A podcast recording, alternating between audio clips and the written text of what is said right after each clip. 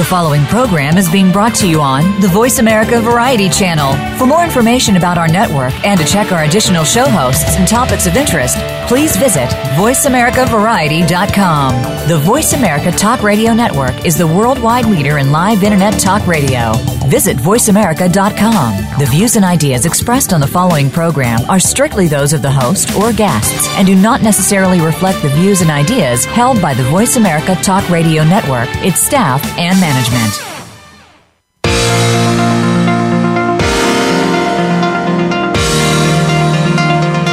Welcome to Good Morning New York Real Estate with Vince Rocco. Our show is all about the exciting world of real estate, and in particular, how it relates to the lucrative New York market. But if you're not planning a real estate transaction in New York, we still have plenty of information that you can use no matter where you are.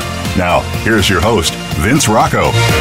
Good morning, everybody. It is Tuesday, July 18th, and at this hour, it seems like there are two kinds of New Yorkers the ones who love creaky floors and pre war charm, and those who prefer the shiny new buildings made of glass as far as the eye can see.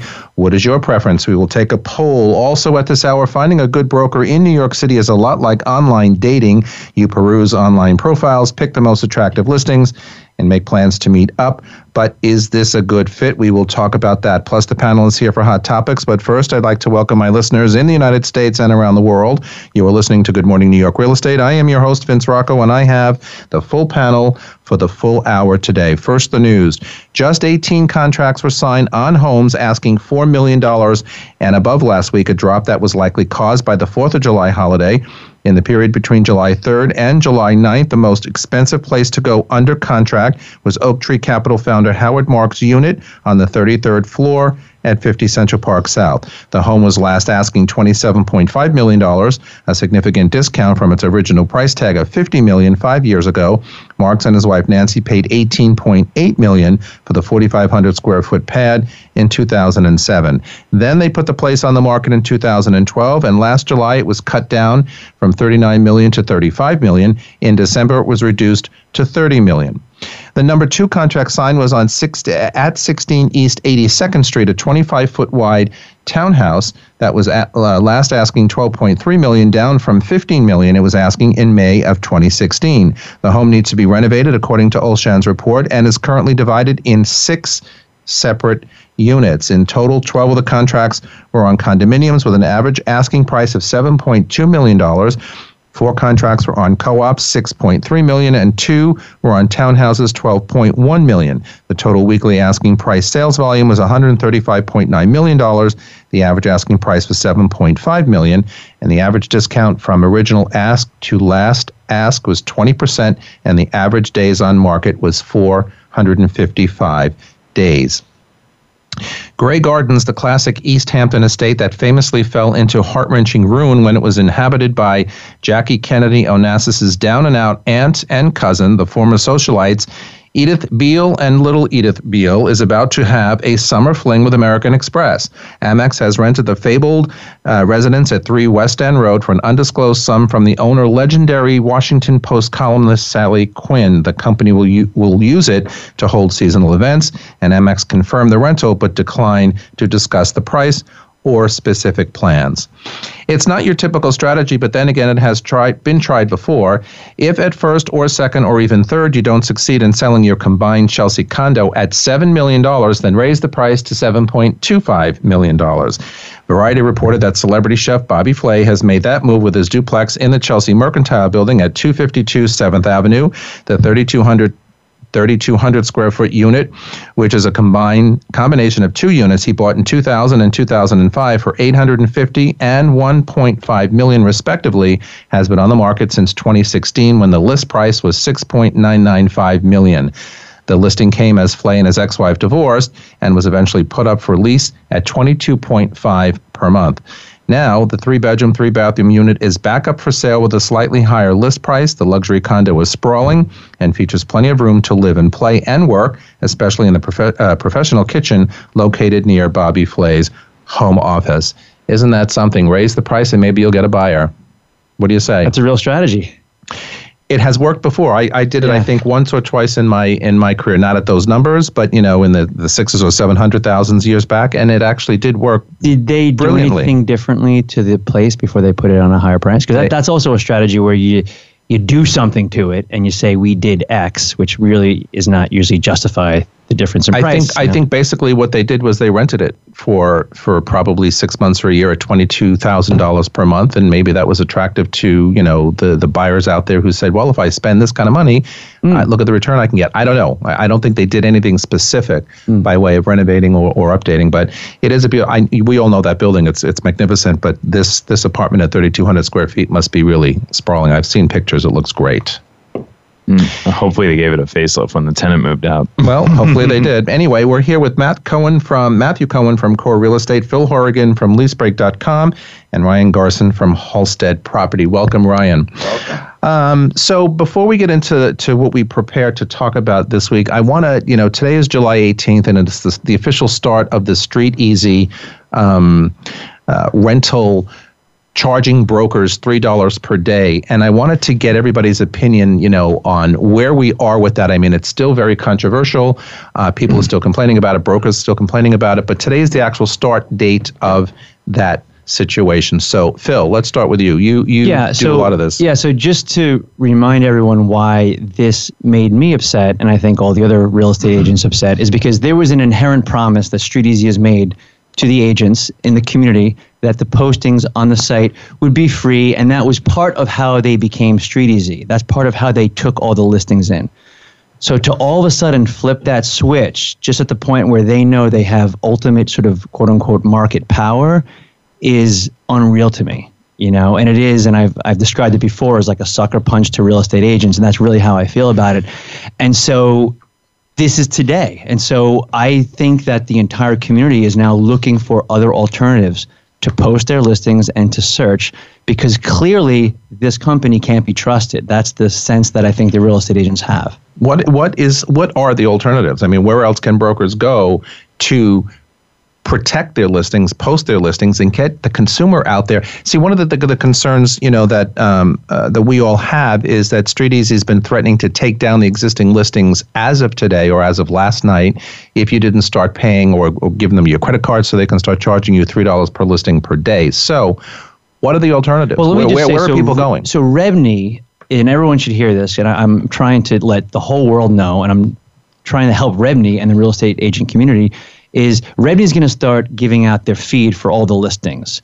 And, you know, it's been a long time. There's been, there's been such a history to how you get the listings. Right now, Street Easy basically has individual agreements with all these companies. REBNY finally is getting their act together, and starting August 1st, they're going to be the ones that have the entire feed. So now, if you're a company like LeaseBreak.com or some other companies out there, you could take this feed and you could have all of the brokers' listings on your site. You don't have to go to Street Easy anymore.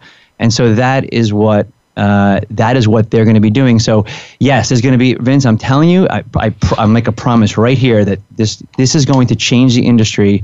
Street Easy is not going to be the go-to place anymore. Yes, they will be for the next maybe few months, maybe even a year, because it takes a while. But you can't treat New York City real estate agents this way. And I'm telling you, the community is going to change. LeaseBreak.com, we're going to have an announcement in a few weeks. We're going to be doing something different. We're going to have a more comprehensive website. Um, we also have a Twitter feed at Dump Street Easy. Check it out. We're talking about this a lot, so please go there and retweet and share and all I that kind of stuff. I actually had a conversation with a Zillow sales rep on Friday afternoon and uh, he was calling me about something else but i brought up the street easy thing and you know his defense was that they're trying to get rid of scammers trying to get rid of fake listings complacent brokers and i said you know what about a good guy discount then as if that's all you're really after why not uh, reward the people who are doing legitimate business on the website. He said, "Well, maybe that'll be the case, you know." And then, you know, I started pressing him a little bit, and he didn't really seem um, very confident in the pricing. He didn't really seem very confident in the length of the program. Um, so I think there's some trepidation on Street Easy's part, and I think, you know, if you push hard enough, I think they're going to fold. But um, you know, I, I, think they're I think they're hurting themselves. Their best friend in this marketplace was complacency. It was agreed by some of the brokerages um, not willing to share listings, and you know they're just going to find out the hard way how competitive New York real estate really is because they really have no competitors um, until now, and I think people are motivated to compete with them. My only concern is that you know I agree. I think they're going to implode at some point. But my only concern, and I think we talked about this last week, is the consumer. The consumer is so married to that site. Everybody looks at Street oh, Easy yeah, for rental and fifteen hundred dollar listing. You're you're right, out of luck. exactly. Fifteen hundred dollar listing, you're done. And honestly, Craigslist is kind of more costly in some ways, but right yeah, I mean, like the, the little guy, the little consumer, the people who can barely afford to live in the marketplace already are, are going to get hurt. It's three dollars a listing, no matter what the price of the apartment is. So obviously, the brokers that have the ten thousand dollar a month listings will be paying for that, no problem. But the brokers that have the fifteen hundred dollar, two thousand dollar, twenty five hundred dollar listings, it's going to be a lot harder to justify paying hundred dollars a month, is what it comes out to roughly to advertise these apartments. So the consumer will be hurt in the end. You know, the listings, I, am already looking at them. So the last day, 4,000 rentals have come off the site already on StreetEasy. So it's already happening. Um, and we'll, some we'll brokers are just not going to pay, and some companies are saying that they're going to help pay the through the marketing budgets. You know, our our company at Halstead's going to pay through the marketing budgets, but you know, some some brokers are just not wanting to do it. And my only last concern with the consumer is for us as agents who have advertised on Street Easy through you know our, our system feeds. You know, uh, the consumer is so married to that site for sales and for rentals, and so if we try and, and direct them to other sites, I don't know how fast that's going to be. I don't know how quickly that's going to happen. So they're going to stay with Street Easy for the long mm-hmm. for the long term. I think the short term and the long term, and even if there are diminished listings wherever we place our listings may not get to the consumer, and that's that's really what I totally agree. Like is. the consumer will go where the best product is, and if StreetEasy continues they have to, to be, know about it, right? Though. If StreetEasy continues to be the best product, they'll they'll stay there. And so it's like say my job as someone that has a portal that could, could poten- yeah. potentially compete is to make a product that is worthy of people switching from StreetEasy to LeaseBreak or another name if we go with that. But I feel like Street Easy is kind of being disloyal to the consumer with the Premier program and now charging for the rentals. And you know especially on the lower end market a lot of these these brokers are not going to want to advertise the um, their listing. Um, and it's just as as a, a listing broker who does a lot of rentals the rental deal is very very complicated because you know majority of the time the tenant pays the fee so it, it's not a set fee. It's always being negotiated. Um, it, it's just it's a really tough sale. It's not straightforward there. And now the fact that StreetEasy is making it more complicated for for everyone, for the broker, for the consumer.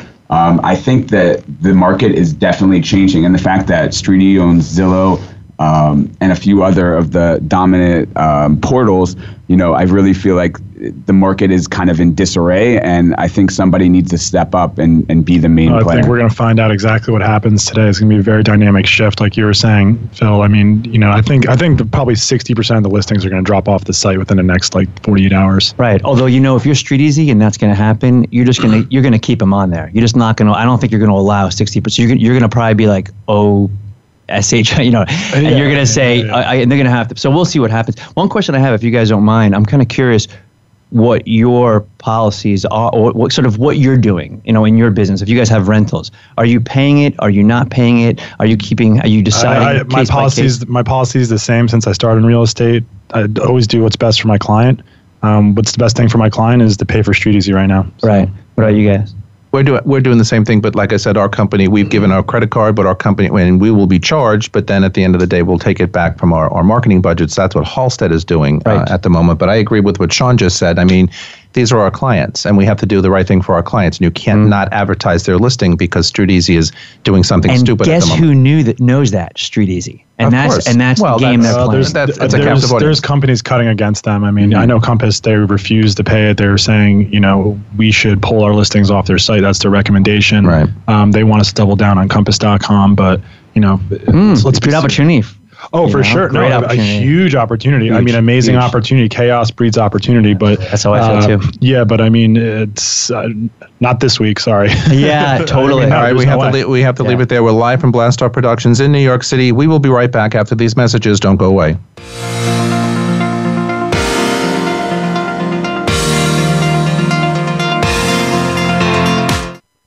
Streaming live, the leader in Internet Talk Radio, VoiceAmerica.com. It's not easy to make it big in New York City. It's even harder to sustain that success for decades. However, two teams have defied those odds due to their formulas for success. Both have all star rosters, performing at the top of their game. Each have an undying commitment to greatness, a willingness to evolve, superior training programs, and ownership that invests heavily in their product. It only seemed natural for the world's most valuable sports brand to partner with Halstead, a market leader in the New York metro area, and now proudly serving as the official luxury real estate firm of the New York Yankees.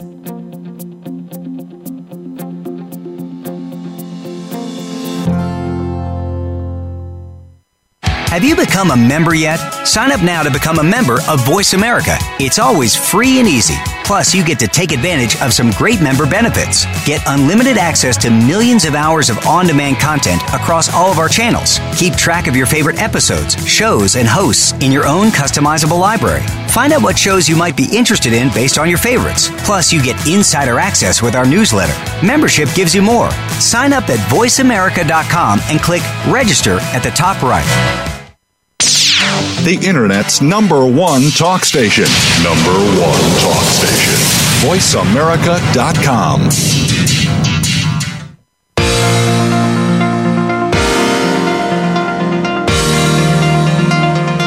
You are listening to Good Morning New York Real Estate with Vince Rocco.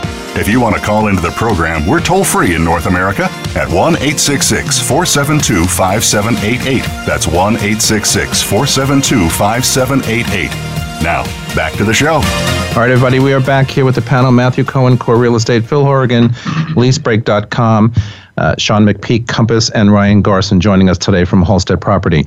So, moving on, your broker has put in an offer on an apartment you really want to purchase and you're waiting to hear back. Ideally, you would prefer that the listing broker directly engages your broker in a one on one conversation to begin negotiations. However, this isn't always the case. When competition for a specific condo or co op is high, the listing broker may not counter your offer. Rather, the listing broker may stay silent for a few days and then inform your broker that they've received numerous offers and they would like for you to submit your best and final. Being asked to submit a best and final offer can be tricky because, on the one hand, you might really want the apartment, but on the other hand, you don't necessarily want to overpay. Finding the balance can be challenging, and if you've been on the losing end of a bidding war several times, this may completely change your strategy going forward. It's a mind game most of the time for buyers uh, as they're out there. What are some of the tips to help? Your buyers get through this process. Because as we all know, as agents representing buyers, even sellers, uh, again, as I said, this could be a mind game, and there are there are there are some tips that you can you know you can give to your buyers to completely help them to completely understand the process, and in some cases understand how best to win the deal. This is all about winning. I think it's all about managing expectations. I mean, if you can just include your clients as much as possible in the process because you are almost the middleman, you're the middleman trying to make it all happen.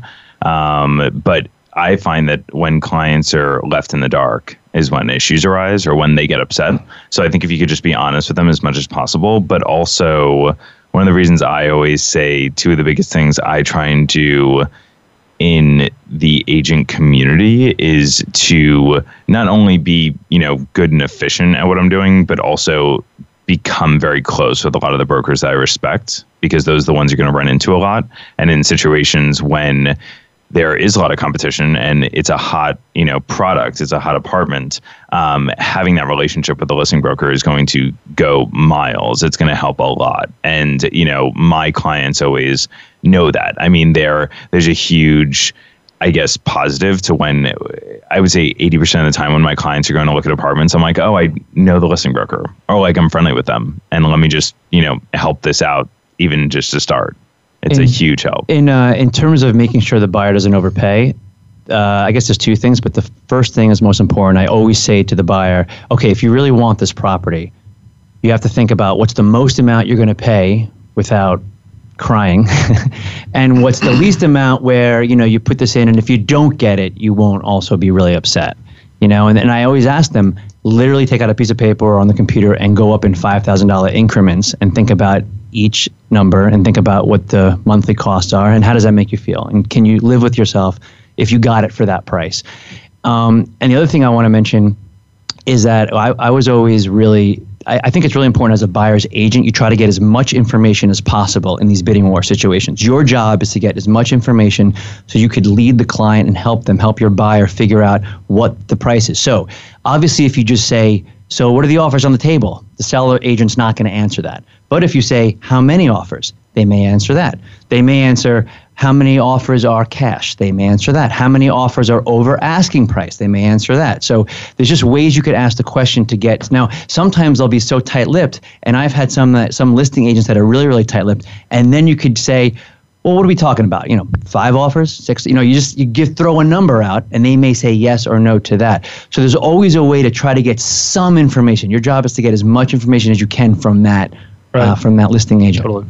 I, th- I think uh, also what Phil was saying. I mean, I, I agree with everything that, that he said, but it's kind of like a game of poker. Like you really have to feel out the the listing agent. Like when you're asking these questions, you know, they might not give you the answer, but you can tell by reactions, and I think that's really important. Yeah, too. I agree with that. You know, it's funny. I had a very popular open house over the weekend for a property that's a million fifty, a, a one bedroom, and um, one of the agents was there. We must have had twenty people in the apartment at one time, and the agent asked me. His buyer was looking around, so. Um, uh, you have any offers? And I said, well, actually, we have several. Uh, or we've had several. And he's like, oh, okay, so I'm sure many of them are over the asking price. So do you think that we need to come in over asking price if my buyer really wants this? And I looked at him and I was very honest and I said, I didn't tell you any of them were over asking price. I didn't tell you anything. I just said we have lots of offers. And what I meant to tell him, and I explained to him later, is that we've had offers over the past week. They're just not where my seller wants it to be.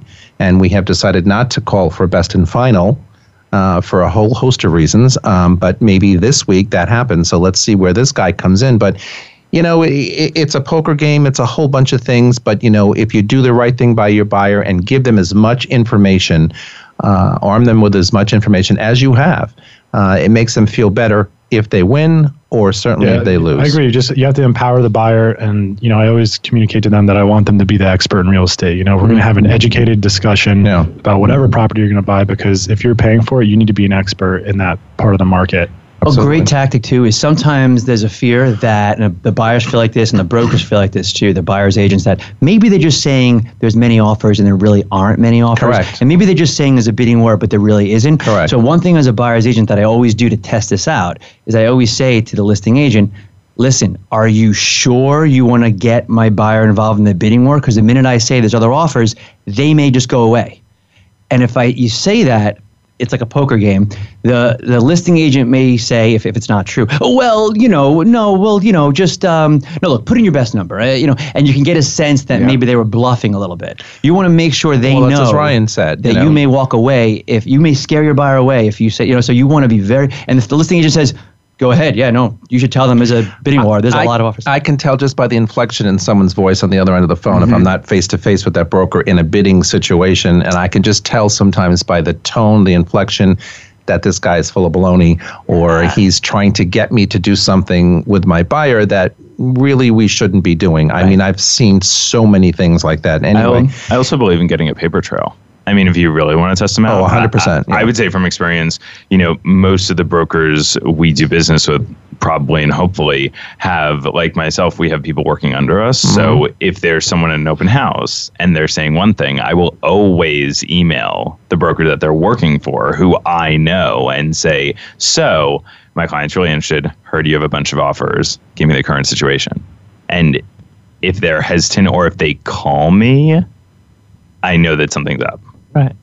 100%. Moving on, month to month tenancy. So we talk about purchase, now I'm going to talk about rentals. If a landlord currently has a tenant in place that held over after the expiration of his lease term, can he expect monthly rent payments from the tenant in the same amount the tenant was paying prior to the lease's expiration? Are the parties bound to a full new year lease term by virtue of the landlord accepting continued rent payments? And this is a big to do sometimes with renters out there, even with landlords out there. So, is it an automatic renewal of your full term lease just because the landlord is expecting or accepting rather month to month rental payments after your lease expires? One year lease, done. You decide to stay a month or two, whatever. He's okay with it. What's the deal? Typically, you know, I know my, my previous lease I outlined, you know, I'll give you 30 days notice before I leave. I mean, that's that's basically month to month lease. Yeah, and I think I think again, I'm not a lawyer. No one here is a lawyer, and this is not legal advice. But from my understanding of real estate, it seems like you're correct that if you pay after the lease is up and you pay another month, there's an implied sort of contract between the two parties that you have to give each other 30 days notice. So the tenant would have to give you 30 days notice if they're leaving, and the landlord would have to give you 30, 30 days notice. So no, the full year lease does not get renewed, but you're in sort of a month to month situation. That, that that's basically the crux of it. So it, the, the the the answer is no. The parties are not bound to a full new lease term. Um, simply by virtue of the landlord accepting continued rent payments on a month-to-month tenancy, a ten- tenancy uh, created by default. So it doesn't turn into a full new, brand new lease. It's just an accepted month to month if the landlord is agreeing and, and if the tenant is agreeing. And as a tenant, you should specify that. You should just make sure, you know, what I would say is just 30, I'll give you 30 days notice. Um, they either agree to it or they don't, but either way, you're not really bound to a one year lease. Uh, Correct, and and oftentimes you know this comes up, and people are like, well, you know, am I? He says yes, I can stay until I find something else. It's a month, two or three, and we've all been in that situation. Yeah, and if you're the landlord, by the way, you shouldn't want that situation. Like you don't No. want a tenant to have to just leave. It may take No. you more than a month to find someone, and you don't want the tenant to leave in the middle of the winter. Correct. All right, Um, that's I'm it. actually just I'm Go doing ahead. a deal right now that's kind of interesting. I'm representing the renter, and it's a lease break, and the You get it from our site, I of course always from leasebreak.com. Lease break, Leasebreak.com, that's got my there business go. started. This guy, I love Phil. He's a, he's a good guy. But anyways, the the tenant um, is supposed to move out, but he actually hasn't found a um, a new apartment. So he, the my renter signed a lease. And we're kind of waiting for the new tenant to find a place. He wouldn't sign the surrender, and we're kind of in limbo right now.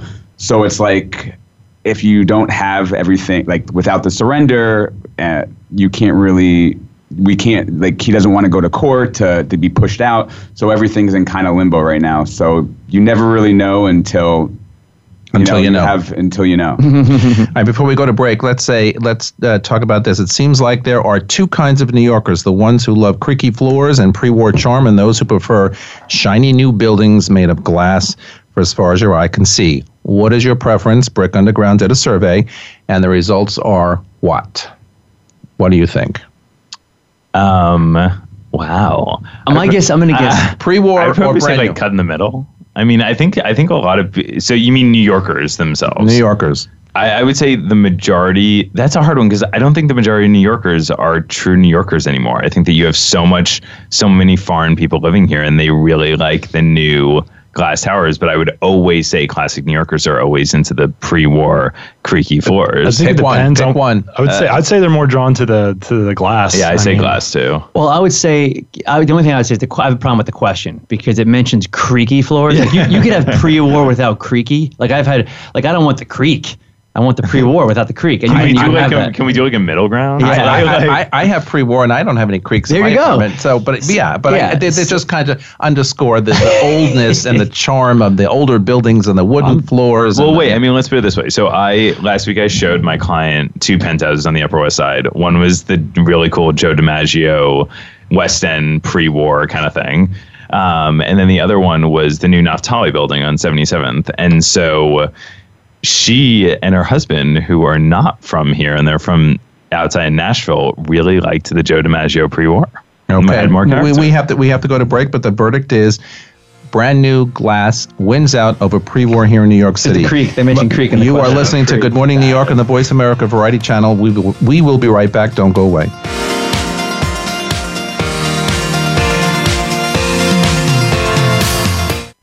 Stimulating talk it Gets those synapses in the brain firing really fast. all the time. The number one internet talk station where your opinion counts. VoiceAmerica.com. Now you can take your favorite Voice America radio program with you anywhere. Sign up for our mobile app if you have an iPhone, Android, or Blackberry. The Voice America interactive radio player, powered by Aircast, gives you the freedom to listen to any of our programs anywhere, live and on demand. No registration is required. Listen to your favorite Voice America hosts and discover new ones. Download the Voice America mobile app for iPhone, Android, or Blackberry, powered by Aircast. Visit the Apple iTunes App Store, Blackberry App World, or Android Market. American Heroes Network is a program for and about our American veteran heroes and their families.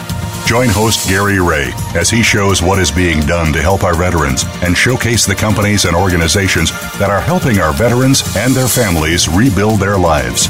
Listen for American Heroes Network, live and powered by the Voice America Variety Channel, every Tuesday at 11 a.m. Eastern Time, 8 a.m. Pacific Time.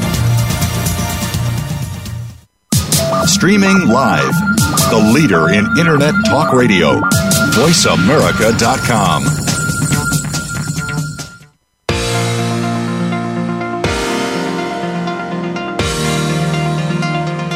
You are listening to Good Morning New York Real Estate with Vince Rocco. If you want to call into the program, we're toll free in North America at 1 866 472 5788. That's 1 866 472 5788. Now, back to the show. All right, everybody, we are back. And so, if you are buying your first apartment or actually any apartment, second, third apartment, what sort of disclosures should you make sure the seller and the seller's attorney puts in your contract? I mean, you know, purchase contracts are pretty, you know, uh, vanilla, but, you know, when it comes to putting certain things in contracts, riders in contracts, what are some of the disclosures that need to be put in? the the contract to protect the buyer. Actually, in some cases, protect the seller. I mean, newest one I guess would be bed bugs. Um, that's that's been a major issue, and um, you know, less less technical, I guess, is um, amount of times you can visit the apartment before closing. That always comes up in my deals. Like once we're already in contract, and you know, we'll they'll go back with their decorator, and they'll go back with their painter, and then we try again, we realize, oh, it's three times in the contract. And I, I mean, I had somebody just recently ask me if they can come and spend the entire day. Her quote was the entire day in the apartment because I'm going to have people coming and going. You know, the decorator, the designer, the closet person, the cabinet maker. And I'm like, no way, no, you can't. You can't. It's too much of a liability. And also, I mean, 100. percent Probably the biggest thing in a contract that I found that is the most um, beneficial for the seller and not for the buyer. And I'm truly experiencing it right now, buying my place. Um, is the 30 days around the closing date. I just think that's it, it sucks for the buyer because oh. the seller kind of he really decides that he really has the control. You mean the on or about date? How you could kind of go 30 days beyond the exactly. on or about date? Because it's it's usually pretty standard language, and yeah. I mean the seller can push as long as they want technically, and you you know for for example like me right now I'm buying a sponsor unit, and he needs to you know, he's basically deciding, and I don't know when to ship things to the apartment for my closing and whatnot. It's annoying. Let, let, let's let's talk about the actual apartment itself. So, what about the condition of the apartment? You know, all of the, the tech terms are great, but what about the actual condition of the the apartment, and how can you protect yourself as a buyer? You know, uh, with a clause in the contract. Well, for, for, for example, quality of life, okay? To ensure that the seller isn't ditching an unlivable apartment and leaving you holding the bag, uh, attorneys suggest a clause in the contract confirming that in the past year, the seller or someone representing the seller hasn't made any complaints to the managing agent about noise, odors, offensive conduct, heat, water problems, you know, etc. So, how many buyers actually really think about this when they're negotiating with their attorney over the terms or the language of their contract. How many people really they, think they really that? don't, but good attorneys have like a standard separate rider that has clauses like that in there. I'm always impressed when I see that one because I think it is does kind of it does sort of get out sometimes information that you wouldn't be able to get out another way. Because the truth is, that's going to be hard to really follow up. I mean, on. it wouldn't. It, the, the, these are things that would not be in the in the board minutes, correct? Well, if it's a co-op, they would be if there were major complaints to the managing agent about, say, for example, noisy neighbors or odors in the hallway, uh, you know, mice, But the way whatever. That kind of stuff would be in the board minutes. I don't know about a condo, but certainly in a, in a co-op. The way it's currently written, the way you read it, you didn't say in writing. I know sometimes attorneys write in writing. Correct. You can make a complaint to your neighbor about something going on upstairs, and uh, with the way that's written, that would actually count. But um, but still, it's it, it's more put in the contract sometimes just to kind of get out any issues. You know, like when the buyer, or sorry, when the when the seller reads that, they're like, uh, yeah, I should probably tell them about this. You know, and that's Uh, I'd also, I'd also, um, you know, kind of warn against maybe putting too many of these little clauses in a contract, especially like we were talking about before with the bidding war. Um, you know, just being a more low maintenance buyer might be to your advantage, especially if you're financing during a bidding war. Um, Just blame it on the attorney. yeah, yeah, yeah. Blame it on an attorney. I mean, but also we know that attorneys can blow some deals, and Oh, yeah. you know, for and we know what's you know what's right for the client is to get the apartment, and you know, every apartment has issues. You know, at the end of the day. No, Sean brings up a really good point because the last apartment I sold in Tribeca, the we had a, a bunch of offers, we had competition, and we had a contract out with um, the offer we accepted, and you know standard language, like Phil was saying, in terms of the noise next door. And my seller one is very nice and wanted to be very upfront about the fact that the neighbors had kids playing basketball against the wall Man, wow. like disclosed it before contract signing. And and I, I'm sitting here like, Jesus, are you kidding me? I grew up in the suburbs. We used to throw the baseball up against, you know, the softball up against the wall all the Exactly. time. And that's what we did that Street but, kid. That's but what we here's did. the thing: it separates the buyer, like the real buyers, because the buyer initially actually pulled out because of it. He was nervous, What? and then we just went to the second buyer, and they were like, "This is city living." Like you, you're living on top of each other, and that's Plus, if. I was a buyer, I would be like, "Wow, that's so honest that maybe now I could trust everything else." Like, Right, if, if they're gonna tell tell me this, then you know. So I, I think there's a I strategy. would have I would have clamped down on that seller. I would say no, less is more, buddy. Don't worry about it. Those kids will go to college someday. There you have it. So, but what, what about what about what actually comes with the apartment? How, ma- how many times have we gone to the closing table and fights break out because someone decided to take a chandelier that was supposed to stay in the apartment, but for some reason was dismantled by the movers and now it's gone, or the you know vice versa. What actually stays in the apartment? How many times on broker deal sheets when I was managing agents, I used my hair used to want to fall out. Deal sheets so Yeah, inclusions, incomplete. Yeah. That's I mean, correct. anything that's They bolted in the wall specific. technically is belongs to the uh, the buyer unless uh, otherwise specified by their attorney in the contract. And that's another reason why brokers are so important because the attorneys don't step foot in the apartment typically. So we need to be make a pretty thorough list of what stays and what goes. Yeah, and like for example, but that screen needs to be, but that needs to be discussed you know by all parties as the deal sheet's being put together and as it goes to contract so all these Oh, I have- I have inclusions or exclusions go right in the contract no mistakes i mean it's, I had an apartment. We were negotiating on 66th Street on the East Side Co-op. Um, you know, Ooh, which big- building? Two hundred one. Uh, 1160 66. So uh, the Oh. the show sheet said uh, you know uh, ex you know lighting fixtures and also speakers and sound system right were were big selling points of the apartment. The uh, owner uh, decided that she was going to take uh, lighting fixtures because they were so expensive and custom, and uh, also the speakers. She wanted to take some of the speakers out of the walls.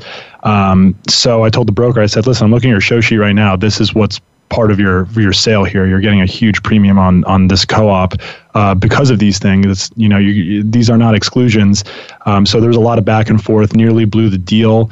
Um, ultimately, we had to compromise, but um, she actually went back and changed a listing description online uh, to take that stuff out after I gotta, brought this gotta, up. gotta love it right That So, uh, a happens. little tip for all you brokers out there: hang on to that original show sheet and put it in your files because you never know when it will come in handy. And that's what's kind of saved us. I've- honestly. this I've just comes down to communications basically Yeah, but okay? I think like Sean brings up a good point. I mean, there's a lot of generality in deal sheets and descriptions. Mm-hmm. I mean, I've had issues where appliances should always be working, and there were two, not two, three closings ago, there was a spark in one of the um, uh, on the Burners? stove on one of the burners, and it wasn't a spark like in terms of a fire, but it was it was a clicking sound, and the buyer made a really big deal about it, and and and she was like, "This shouldn't be clicking." And at the closing table, didn't even talk about it during the walkthrough. Ugh, drives me I just, crazy. clo- I just closed on I just closed on a loft in Brooklyn, new development, and uh, we convinced the developer to keep the old kitchen in place. But even even then, with the old kitchen in place, we're going to gut it. Um, this still has to, all, everything has to be in working order, so we still have to test all those appliances, hot water, whatever, even though we're going to gut it. Absolutely. Uh, so, one last one on this particular topic. What happens if the board rejects you? Is there a clause that, that goes into the contract that talks specifically about a board rejection? you mean getting your deposit back? Uh, anything? Yeah, yeah, nullifies the, yeah. The contract, the standard contract says if you get a, if the board rejects you, you get your deposit back. Although I think it does say depending on certain things, right? Like you have to represent yourself in an honest way. So I think there's some leeway there. Like if for some reason the buyer didn't represent themselves in an honest way and they get rejected on that basis, I'm not sure. I think then it becomes right. Yeah, there's also like uh, there's like you said, a Well, your deposit, your deposit is on the line too, right? Right. Well, if you get if you get rejected, your deposit gets back to you. Right. But it's it is. I, I I remember last year I had my first rejection, and there was language in the contract that actually said that you need to make your best effort before getting the deposit back. And I remember that was very interesting to me. And actually, we we wound up kind of fighting it, like the listing broker and I, who were now very good friends because of it. But uh, he, we wound up getting him approved by going back and offering money in escrow. So it was interesting. You know, all these things are, you know, uh, are, it seems simple, and you know, we do this every day. So, you know, when we advise our clients, we're usually right on board with what we're saying. However, it really always comes down to communications and and effectively communicating with your buyers and your sellers, because when you don't, shit happens, quite frankly, and it always does, and it's always going to. And, Yeah. and you've got to stay focused. You've got to stay on the mark, and you've got to make sure the commu- that line of communications with everybody in the deal uh, happens. All right, so moving on. Say goodbye to one of Brooklyn's most iconic signs. The Real Deal reports that the Watchtower sign that sits atop the Jehovah's Witness former headquarters may soon be gone. The witnesses filed permits to take down the sign with the Department of Buildings last month, which was approved earlier this month. It was just about a year ago that developer Columbia Heights Association purchased the Watch uh, Tower building located at 2530 Columbia Heights in Brooklyn Heights. The sale closed for $340 million and is one of the of many real estate deals that the Jehovah's Witnesses have been making in Brooklyn as that organization prepares to move upstate New York permanently. The developers, meanwhile, have big plans for the site. It'll eventually be home to a huge mixed use development called Panorama with 635,000 square feet of office space.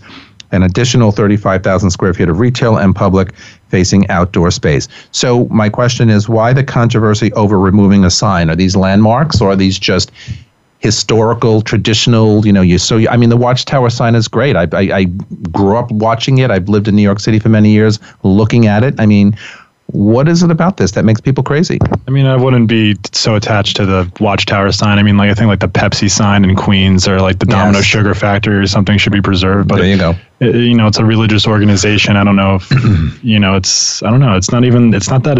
It's not that appealing of a sign. It's a very boring freaky, font. Actually, Yeah. I'm like I pass by it. and I'm like, I, it kind. It makes you kind of think. Um, I think what they're doing over there in that development is going to be great. Think. They're, like Watchtower, Jehovah's Witness. I don't know. It's Because I think could be a good thing. I mean, I think a lot of people don't think, but but I but I agree with what you're saying. I I'll take a panorama sign. I think that sounds nice. There you right. go. But the Pepsi sign is more iconic, I think, and I think Yeah. you know some of these older signs. But but but but that all applies too. If some someday someone wants to take down the Pepsi sign, I mean, I think that's That's something not- I would complain that's about. controversial. But if right? it's not a That's big. registered landmark, I, I think they could take it down, right? Yeah, I mean, for sure. Yeah, Well, I agree. I, mean, there's no. but if this is New York, you know, someone's gonna get. Someone's gonna come. someone's always someone- upset about something. All right. They, they can take it down if it's not a landmark, but I, I'm wondering, eh, are some of these signs landmark? I mean, obviously the Watchtower one Right. was controversial, but I don't think it was landmark. would, would they make like a logo, a company logo, uh, a landmark? Maybe I don't know, but I- Yeah, for sure. No, definitely. The Domino Sugar Factory sign was. The Pepsi sign is. Were they actually land? Oh, the landmark. No, the sure? landmark, yeah. Oh, I didn't know that. yeah. Oh,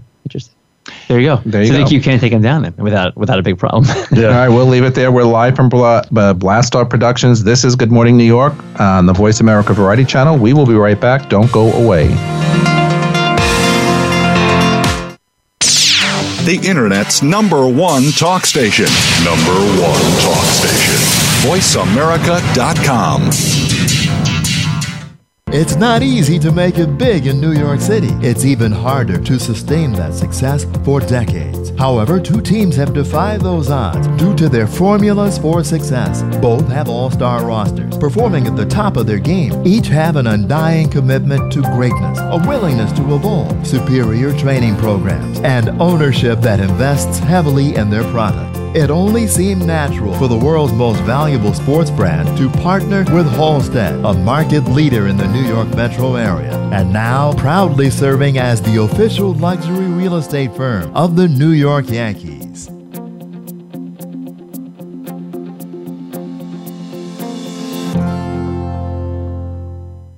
Aliens with Gas, we are the extraterrestrial rock show airing every Saturday afternoon on the voiceamerica.com variety channel. Whatever happens out and about, it kind of dictates our conversation. For sure. And we like to tie in a little bit of the past and obviously keep it real current. And real current was a couple nights ago right here in Phoenix, a phenomenon happened. On Thursday night. Phenomenon. Do, do, do, do, do. phenomenon. Do, do, do, do. Phenomenon. Do, do. All right, never mind. That's every Saturday right here on the Voice America Variety Channel. Stimulating talk Gets those synapses in the brain firing really fast. all the time. The number one internet talk station where your opinion counts. VoiceAmerica.com.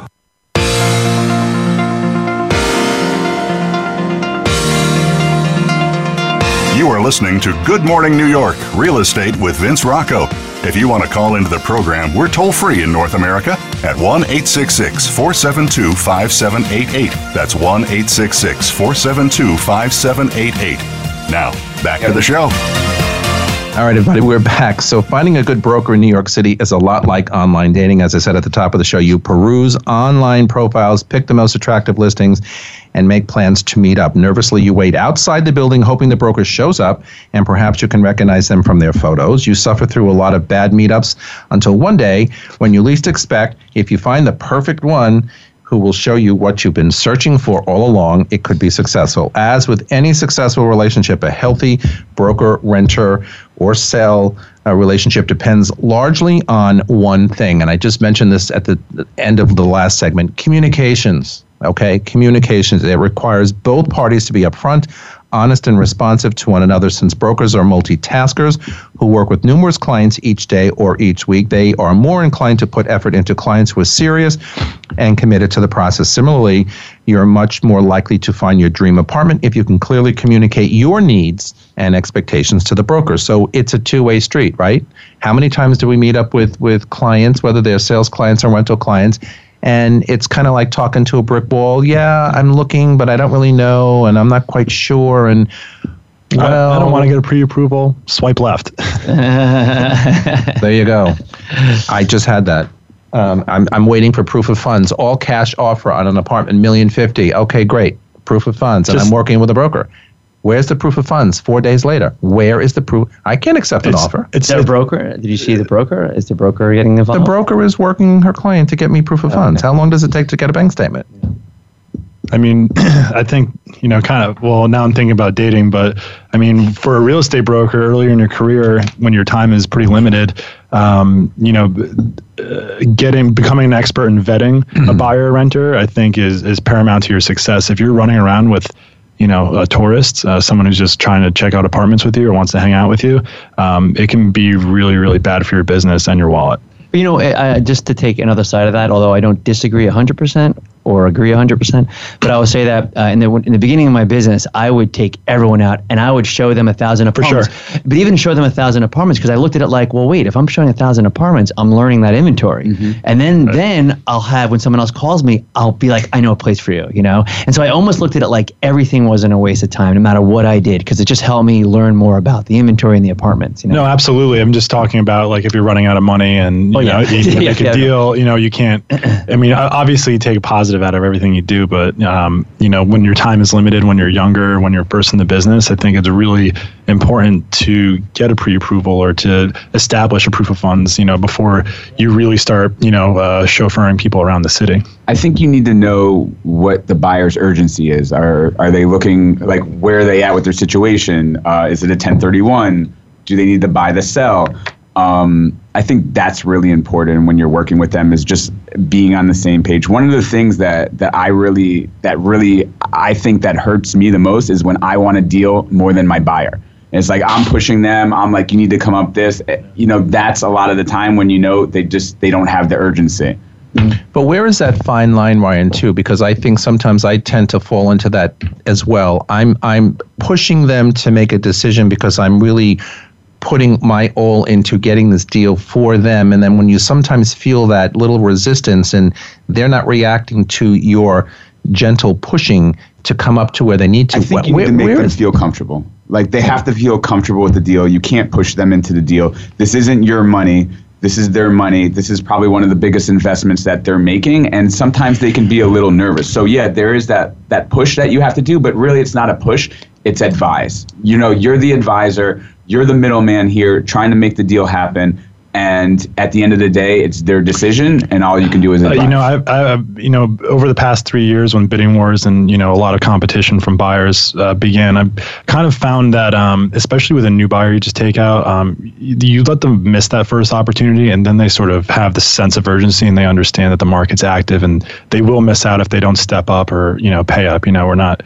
You know, uh, maybe not today, but I mean, the past couple years, I mean, you really can't expect a discount Yeah. on most properties. I just wanted to highlight something Ryan said, which is that you should see yourself as an advisor because people think you're, oh, I'm a salesperson. I'm a sales guy. If you think you're a sales guy, you're in the wrong business. You're not a salesperson. You should think of yourself as more of an advisor or a consultant. And if you have that mindset, it sort of changes everything. You're not now so set on getting the deal done. Your focus is now on the client. You're advising them, making sure they make the best decision. I will say I made a mistake early in my career where maybe I wouldn't have pushed someone enough and they lost the deal because of it. Yeah. And they would say, Why didn't you tell me? I didn't know. And then it made me feel so bad. That made me feel the worst. And so then I started doing something where as long as I let them know the expectations, I go, look, I just want to know, I'm not pressuring you at all, but it seems like this might go pretty quickly. So I just want to let you know. I just don't want you to come back to me later and say, I wish I would have bid more. And then once I say that, I, at least I know I could rest easy. I know I've done my job. And then Yeah, no, I, I completely agree. I think, you know, you're not pushing to make a deal for yourself. I think you got to know in your heart when it's best for your client to make a deal. And if you know that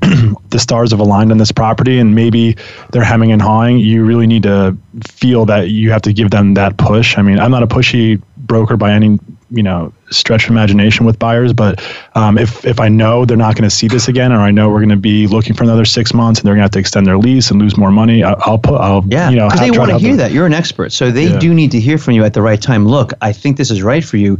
You may lose it, and if that's how you really feel, and you think it's going to help them, Yeah, and if, if you're not if you're not, if you're not pushy in general, and then one, once they see you pushing and they see your sense of urgency, they'll actually you know find it more believable. and So- tell them when it's not the right property. And For tell them walk away. This sure. is, you know, you have to gain their trust to be completely honest. if you are, that's right if you are upfront with them and you have established that that great communication and that great um, connection with your buyer in particular you know then they're going to listen to you when be, they will come to you and ask you what about this or what about that or what is your opinion on something and you as a consultant or advisor you give it to them and uh, they understand it and more likely to uh, accept it.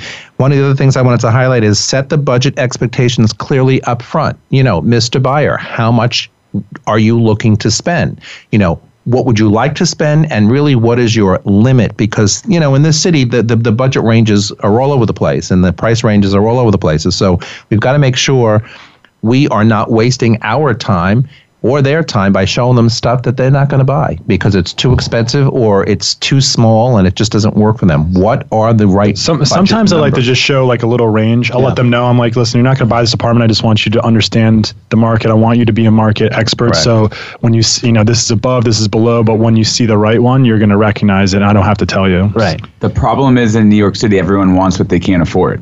Always. So I think it's also our job. Um, Well, that's to- why you, you you you show a bunch of little things up front first time, and then reality hits it hits in and says, "All right, well, I want this, but I can't afford that, so I need to look over here." I think one of my favorite things uh, as a broker is to go out and actually see property with my customers, um, and and it, that's the best way to really understand what they want, what their needs 100%. are. Like I'm always like, what do they look at first? Are they looking at the view? Are they looking at the the finishes? You know, you get a real feel for them, and I think that's really important. Mm-hmm. The other thing is to communicate your priorities, your priorities with your buyers and sellers. Speak up if you're unhappy, and please encourage your buyer or your seller, whoever you're working with, to also speak up because if there is something that isn't working, a deal probably isn't going to happen. You've got to be all on the same page. Be an adult and be responsive. You've got to be responsive. How many of these brokers say, "Oh, I'll get back to them later"? Uh, You know what? What is that about? You get back to them as quickly as you need to because you know buyers and sellers have lots of places they can go to engage If, uh, other, I other a comment on agents. If a buyer or seller, this is my the way I view it, and I tell people that work with me and for me, I say, if a buyer or seller or a renter ever has to say, hey, what's the update on this? Like, what's going on? Mm-hmm. Then you failed. Like, you should never have someone, you should be leading them. You should Mm-hmm. be providing so many updates that they never have to even think, I wonder what's going on with the deal. And the moment they say that, you know that there was probably 24 to 48 hours before that where they were saying to their husband or wife or boyfriend, why isn't this broker getting back to me? What's going on? And it's only at the point they finally say, what's the update? You've already you've already lost some credibility, a little bit of credibility, and so it's so important to just always be. If you hear that email, if you get that email, hey, what's the update on this? You you've lost. Like you should never get that email. How many times a day or in a week should you talk to your sellers? I think it depends on what's going on. I, mean, I- I Uh, do a weekly update. I do a Friday afternoon traffic report, and I also report um, open house traffic and feedback on Is this in an email or is this in a phone call or how is it done? It depends how they want to be communicated with, but I always do it over email. So I'll send them a web traffic graphic. I'll send them a list of all the brokers and buyers um, who came, plus uh, like a feedback and like a spreadsheet. And how about buyers? How often do you talk to buyers? You're working with a buyer for you know a couple of weeks. It's funny because a buyer so depends. Like if there's something going on, you may talk to them 20 times a day. You know, if there's like a deal going on, um, at least every few days. I mean, it all depends on what expectation you set in the last email. Like if I say I'm going to be sending you stuff over the next two days, then they're waiting. Then they go, great, no problem. Okay, they may not hear from me for two days, but they better hear from me on that second day. I'm not, I'm not going to send something on the third day if I promised two days. I'm a little, usually a little more concerned with the buyer population out there because, as we've said at the top of this show, there is Street Easy and everybody can go out and do their own searches, and we can all get in trouble when that happens anyway. We are out of time. That's our show for today. Thanks to my guest, Ryan Garson, for being with us today. Come back again. Like to have you back again. We will be back next week. Be kind to one another for all of us at Voice America all around the world. Thanks for joining us, and we will see you next time. Goodbye, everybody.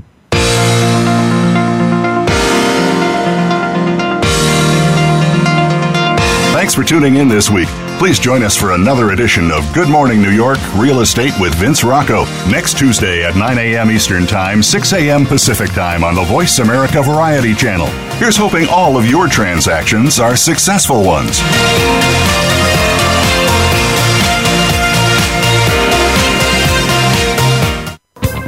Thanks again for listening to the preceding program brought to you on the Voice America Variety Channel. For more information about our network and to check out additional show hosts and topics of interest, please visit VoiceAmericaVariety.com. The Voice America Talk Radio Network is the worldwide leader in live Internet talk radio. Visit VoiceAmerica.com. The views and ideas expressed on the preceding program are strictly those of the host or guests and do not necessarily reflect the views and ideas held by the Voice America Talk Radio Network, its staff, and management.